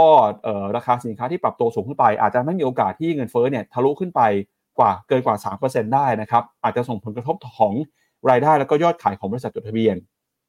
แต่ก็ตามนะครับแม้ว่าจะมีความเสี่ยงมีความผันผวนในปี 2025 แต่เขาก็เชื่อว่า 6-12 เดือนข้างหน้านี้ตลาดหุ้นสหรัฐนะครับยังคงเป็นตลาดหุ้นที่มีการเติบโตได้อย่างแข็งแกร่งแล้วก็ให้คำแนะนำ overweight ณขณะนี้แม้ว่าราคาของตลาดหุ้นหรือว่าราคาของหุ้นหลายๆตัวเนี่ยจะขึ้นไปทำจุด all time high สูงสุดเป็นประวัติการณ์ก็ตามแต่ก็ยังมีคนที่เชื่อมั่นแล้วก็ให้คำแนะนำเพิ่มน้ำหนัก overweight ตลาดหุ้นสหรัฐอยู่ในตอนนี้ครับพี่เจษครับผมชอบตรงที่ BlackRock เนี่ยผมอ่านในเนื้อข่าวที่คุณปั๊บเตรียมมาให้เนี่ยเขาใช้คำว่า bullish tactical call เลยนะคุณปั๊บมีคำว่า tactical ด้วยเหมือนเราเลยคุณปั๊บเพิ่งเคยเห็นครั้งแรกนะเขาทาง BlackRock ไม่รู้เขาดูรายการคุณปั๊บหรือเปล่าเนี่ยมี tactical call บ่อยๆนะเขาเรียกว่า bullish tactical call แล้วก็ overweight หุ้นสหรัฐนะในระยะเวลาประมาณ 6-12 เดือนนะครับคุณปั๊บมีเพื่อนที่ BlackRock หรือเปล่าไปสอนไปบอกเขาจริงๆเพราะเมื่อก่อนเขาไม่ใช้คำนี้นะมีอีกคำหนึ่งด้วยครับพี่เจษที่เขาพูดในบทวิเคราะห์ครั้งนี้นะครับเขาให้คำแนะนำนักลงทุนครับอันนี้อาจจะคุ้นฟังแล้วคุ้นๆนะครับแบ็กหลอกให้คำแนะนำนักลงทุนนะบอกว่าให้ remain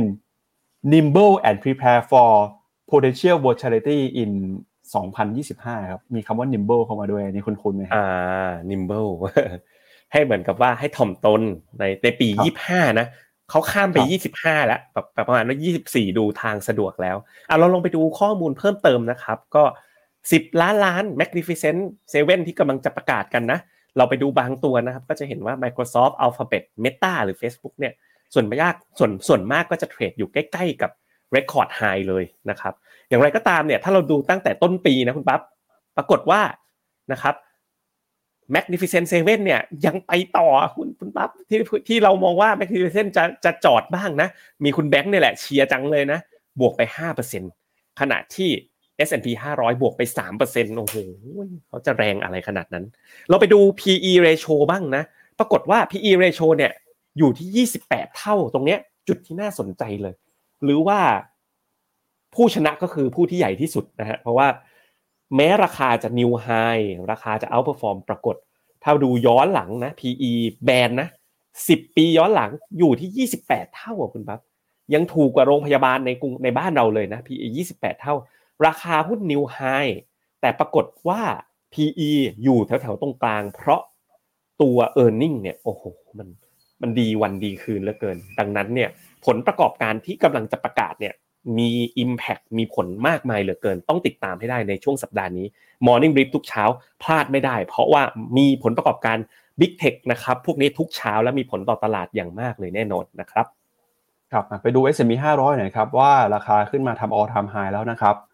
พี่เจษมีมุมมองยังไงต่อครับว่ามูลค่าถูกแพงหรือว่าความน่าสนใจของดัชนีตอนนี้ครับเหมือนที่เล่าไปเมื่อสักครู่ผ่านไอตัว Fund Talk Contrarian Call นะครับอันที่1เลยว่าเชื่อว่า bullish market เนี่ยจะ remain ต่อไปในช่วงเดือนกุมภาพันธ์มีนาที่จะมาถึงเพราะว่าผมไม่ได้มองเห็นว่าตัวเลขเศรษฐกิจสหรัฐกำลังจะแย่ลงนะครับ Fed เนี่ยจะลดดอกเบี้ยเร็วหรือช้าผมในมุมมองผมไม่ใช่ประเด็นเหมือนที่หลายคนกังวลผมคิดว่าสำคัญที่สุดคือลดดอกเบี้ยเพราะอะไรถ้าลดดอกเบี้ยเพราะชนะเงินเฟ้อเศรษฐกิจไม่ได้ถล่มพังทลายอันเนี้ยเป็นหน้าโกดิล็อกนิทานโกดิล็อกเหมือนที่คุยกับคุณปั๊บเมื่อวันก่อนเนาะแต่ถ้าเฟดต้องเร่งรีบลดดอกเบี้ยเพราะเศรษฐกิจถล่มพังทลายอันนี้อันตรายมากนะครับครับก็ชวนพี่เจษอ่านคอมเมนต์คุณผู้ชมกันอีกรอบหนึ่งนะครับก่อนที่เราจะปิดรายการในวันนี้นะครับวันนี้เราคุยกันไปหนักๆเลยมี2เรื่องด้วยกันก็คือเรื่องของตลาดหุ้นจีนกับตลาดหุ้นสหรัฐนะครับที่หุ้นจีนตอนนี้เนี่ยแม้ว่าจะมีข่าวเอลแกรนแต่ก็ยังเห็นว่ามีนักทุนบางส่วนนะครับมีความมั่นใจ ใส่เงินเข้าไปลงทุนตลาดหุ้นจีนกับตลาดหุ้นสหรัฐนะครับแม้ว่าจะมูลค่าขึ้นมาทำจุดสูงสุดใหม่เป็นประวัติการณ์แล้วแต่ก็ยังมีบางสถาบันนะครับที่อัปเกรดคำแนะนำการลงทุนอย่างล่าสุดก็คือ BlackRock นะครับเพิ่มคำแนะนำหุ้นสหรัฐเป็น Overweight นะครับเดี๋ยวไปดูคอมเมนต์กันหน่อยครับได้เลยครับก็มีคุณณัฐพรนะอยากทราบความแตกต่างของ Fund Talk Call กับ Mr. Messenger Call ของคุณแบงค์นะครับคิดง่ายๆเลยครับคิดซะว่าเหมือนคุณแบงค์หรือผมเนี่ยก็เป็นคล้ายๆอาจารย์แอนดรูอะครับอาจารย์แอนดรูก็จะมีมุมมองต่อการลงทุนจุดที่แก Overweight Underweight ที่แตกต่างกันนะคุณแบงค์ก็เช่นเดียวกันนะถึงแม้เราจะมีทีมวิเคราะห์ทีมเดียวกันคือทาง Phenomena เนี่ยแต่พอสไตล์การลงทุนคุณแบงค์เนี่ยเป็นเทรนด์ follower เนี่ยต้องมีสัญญาณซื้อบอกอย่างชัดเจนส่วนของผมเนี่ย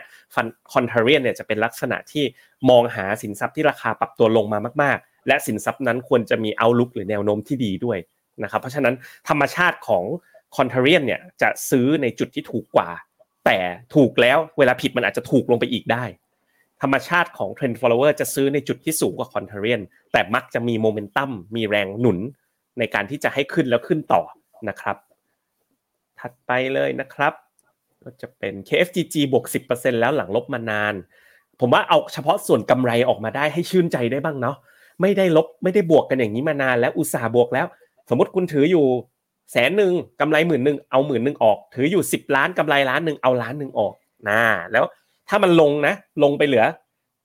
900,000 หรือ9ล้านเติมไอ้ส่วนที่เอาออกมาตักๆเติมๆอย่างนี้ก็ช่วยชโลมจิตใจได้ดีเหมือนกันนะครับคนติดกองจีนตอนนี้น่าเข้าเพิ่มไหมถ้าคุณมีไม่เกิน 20% ของพอร์ตพอจะเพิ่มได้นะครับแล้วก็ขอสอบถามนะครับมีอบรมฟรีผ่าน Zoom ในเร็วๆนี้ใช่ไหมใช่นะครับไม่ต้องห่วงอันนี้ไม่ใช่เพจตอบนะเรามีจัดกันวันเสาร์นี้นะครับเป็นเจาะลึกกองทุนเด็ดสไตล์ Fund Talk The Contrarian นะครับวันเสาร์นี้สำหรับนักลงทุนของ Phenomena เนี่ยที่ลงทุนแล้วนะครับสามารถสอบถามคำถามได้ผ่าน Zoom แล้วผมก็แจ้งกับทีมงานว่าช่วยทำไลฟ์ควบคู่ไปด้วยแต่ถ้าจะถามคำถามเนี่ยผมขออนุญาต prefer ให้กับท่านนักลงทุนที่ลงทุนบนแพลตฟอร์มแล้วก่อนเนาะแต่ก็มีการไลฟ์ให้กับนักลงทุนในวงกว้างได้ดูด้วยเช่นกันนะครับสุดท้ายก็มีคุณบุภานะครับบอกว่าก็ให้กำลังใจมาชอบแง่มุมต่างๆในการวิเคราะห์นะครับคุณดอยอันนี้คือคุณกุ๊กไก่เก่านะคุณดอยอินเวสเตอร์ไม่ใช่คุณดอยนะครับชอบในหลายแง่มุมก็ขอบคุณสำหรับกำลังใจนะครับโอ้นานๆมีกำลังใจมาบ้างนะครับคุณบุภานะครับก็ขอบคุณรายการดีๆข้อมูลแน่นๆในหลายมุมมองนะคะก็ขอบคุณด้วยเช่นกันครับครับเอาละครับและนี่ก็เป็นทั้งหมดนะครับของรายการข่าวเช้า Morning Brief วันนี้นะครับเรา2คนและทีมงานลาคุณผู้ชมไปก่อนพรุ่งนี้กลับมาเจอกันใหม่นะครับวันนี้สวัสดีครับสวัสดีครับบริการที่ปรึกษาการลงทุนส่วนตัวจาก Phenomena จะช่วยให้คุณสามารถจัดการการลงทุนจากคำแนะนำของมืออาชีพด้านการลงทุนที่คอยดูแลและปรับพอร์ตการลงทุนของคุณให้เป็นไปตามเป้าหมายสนใจรับบริการที่ปรึกษาการลงทุนส่วนตัวสมัครได้ที่ fino.me/phenomena-exclusive หรือ line@phenomenaport คำเตือนผู้ลงทุนควรทำความเข้าใจลักษณะสินค้าเงื่อนไขผลตอบแทนและความเสี่ยงก่อนตัดสินใจลงทุน